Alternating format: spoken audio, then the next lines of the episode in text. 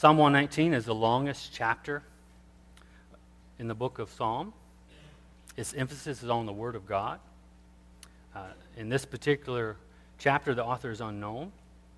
Psalm 119 is an acrostic of the Hebrew alphabet, which contains 22 letters. And in this section of Psalm 119 is the Hebrew letter Nun. Each acrostic is made up of eight verses, each beginning with the letter, the, that letter, excuse me. I would encourage us to, to consider the, the, this chapter of Psalm uh, this way. The overarching meaning of this chapter is the one who meditates on and keeps God's word will find that his way will more and more reflect God's character. Again, the one who meditates on and keeps God's word will find his way will more and more reflect God's character. And specifically for this verse tonight, I would encourage us to understand it this way God's word is truth and sustains the life of the believer. God's word is truth and sustains the life of the believer. Well, just by way of introduction, just want to ask us a couple of questions. As an individual, what, what keeps us sustained? What is keeping you sustained in your life? Where do you go for guidance and wisdom to make decisions? To what do you run for encouragement? What do you listen to to form your opinion about the world around you? Christian, where do you go to find instruction to encourage your own soul and that of your brother and sister in Christ? Let us listen to what the psalmist would say and how we should answer these questions. Your word is a lamp to my feet and a light unto my path. The first point I want to make to us tonight is that this verse is a proclamation of truth. This verse is a proclamation of truth. And the author has no doubt or hesitation when he writes it. He says, Your word, that is God's word, is, is a lamp, is a light. And the author at this time would be referring to the Torah. But as time would have went on, that, that would have included the prophets and the writings. But as in our day and age, at this time, we would understand this word fully revealed in Christ. And Jesus, the incarnate word from John 1 1 and John 1 14.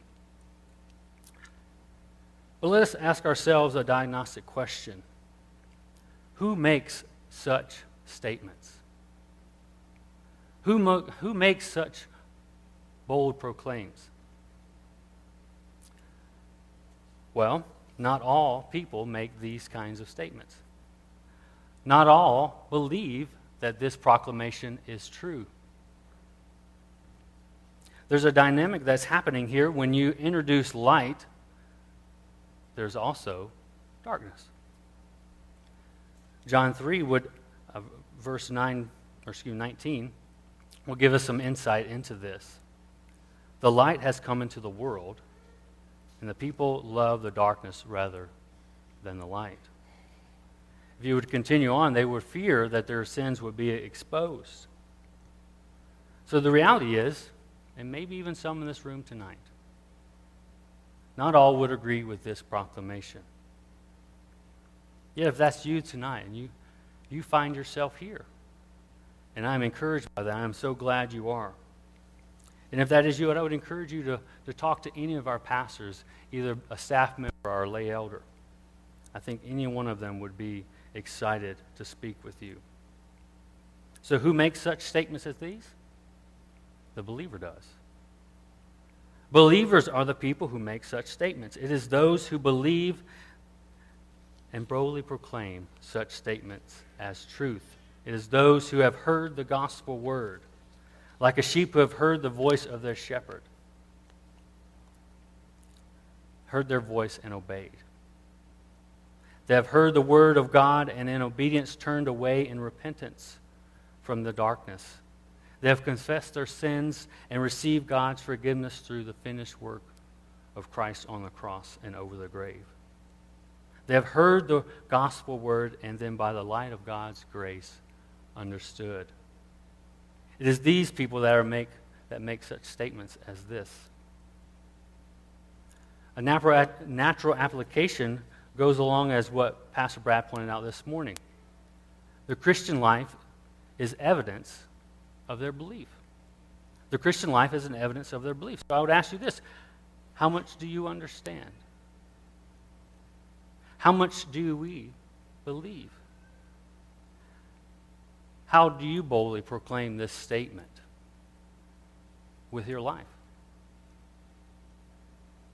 The second point I want to point out this evening is as a believer, we must understand that God's word is life sustaining. God's word is life sustaining. What we find here in verse 105 is a parallelism. When the author says, a lamp to, to my feet and a light unto my path, essentially the author is saying the same thing, but saying it in a different way. To grow in understanding, to grow in understanding of how we believe and how we live, and if we are living up to what we say we believe, we must ask ourselves another diagnostic question How is the Word of God like a lamp? How is the Word of God like a light? Well, we must also ask ourselves another question What does a light do? What does a lamp do for us? Well, a light in a lamp gives us the ability to see in darkness. If you come home like me uh, at 5, 5.30, it's dark already. You have to turn your lights on. Or if you go out at night, you, you must go with a flashlight. Light gives us the ability to see in the darkness. A light and lamp gives us the ability also to see what is around us. Continuing on, the light and lamp also helps us to avoid, avoid dangerous pitfalls. So we can understand the meaning of what the author intends in this way of this parallelism. The Word of God is a lamp and a light in that it brings salvation to all those who would believe and have, through repentance and faith. The Word of God is a light and a lamp that it exposes our sins and the sins of others. The Word of God is like a lamp and a light in that it gives us the ability to form a right understanding of the world around us, to form a Christian worldview. The Word of God is like a lamp and a light, and it speaks how we are to live. And the Word of God is a light and a lamp, and in that it sustains our very lives. So consider how the psalmist writes about the sustaining power of God's Word elsewhere in Psalm 119. If we face the questions of how do we keep our way pure, what, what does Psalm 119 tell us? Verse 9 would tell us How can a man keep his way pure? By guarding it according to your word. What do we do when we find ourselves overcome with grief? Well, verse 25 and 28 and 50 would give us insight. Verse 25 says, My soul clings to the dust. Give me life according to your word. Verse 28 says, My soul melts away for sorrow Strengthen me according to your word. Verse 50 This is my comfort in my affliction, that your promise gives life. What do we do when we are tempted to be pacified by the things of this world? We find that answer in verses 36 and 37. Incline my heart to your testimonies and not to selfish gain. Turn my eyes from looking at worthless things and give me life in your ways. If we realize the sustaining ability of God's word, there would be no reason to complain, or even no need of complaint against the situation or the path that we find ourselves. These are just but a few encouraging words from God in Psalm 119. There is a feast awaiting us in God's Word to sate any spiritual hunger that we have and to give direction to anything that we are facing. To move a little bit more personally to us here at UBC, to those who are children of God, who are members, do we proclaim this with our lives? Do we su- proclaim the sustaining power of God's, God's word with the way we live? Or are there discrepancies in what we say and what we do? Are there in- inconsistencies in what we believe and how we live?